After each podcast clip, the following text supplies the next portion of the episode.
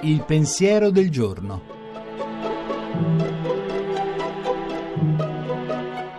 In studio padre Antonio Spadaro, direttore della Civiltà Cattolica.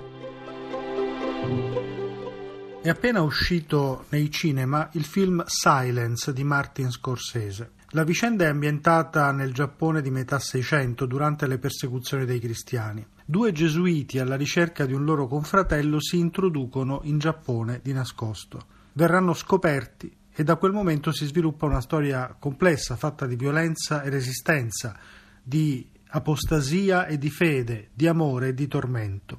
Perché bisogna andare a vedere Silence?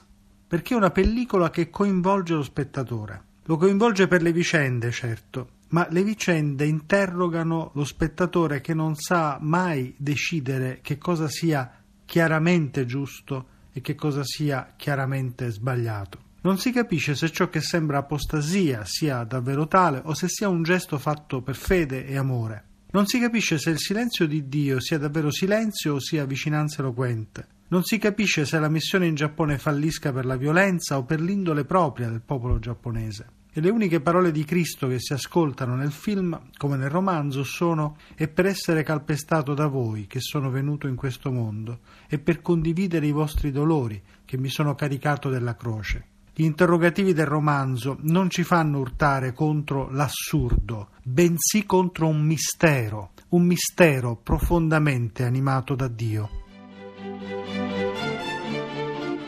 La trasmissione si può riascoltare e scaricare in podcast dal sito pensierodelgiorno.rai.it.